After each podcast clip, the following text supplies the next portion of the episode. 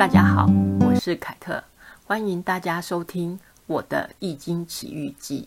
在这里，我不教易经，那是易经大师们的专业。在这个领域里面，我还只是个小咖，轮不到我来教易经。我只是很单纯的想跟大家分享，学会易经之后，我所见证的易经故事。年轻时候的我，只知道“易”和“经”这两个字。易经对于我是个遥不可及的世界。几年前因缘际会，找了一个易经老师帮我占卦，也买了一本他的书，书名就叫做《一周学会易经卜卦》。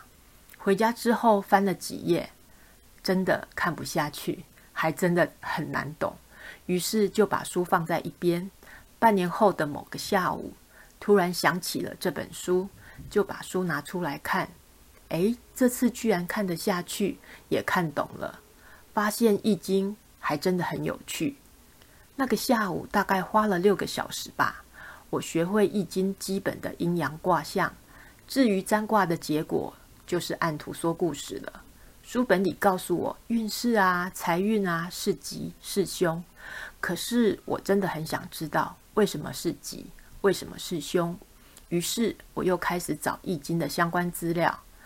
很幸运的，在 YouTube 上面，我找到了傅佩荣教授讲解的易经视频，我就一面听教授的讲解，一面做笔记，同时也问我的朋友有没有人愿意让我练习，帮他们卜卦。就这样边学边练习的情况下，觉得易经的文字真的很美，也很能印证时事。我花了三个月的时间。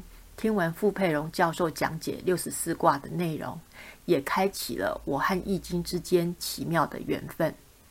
这是我的《易经奇遇记》第一集，下次要开始分享易经的故事喽。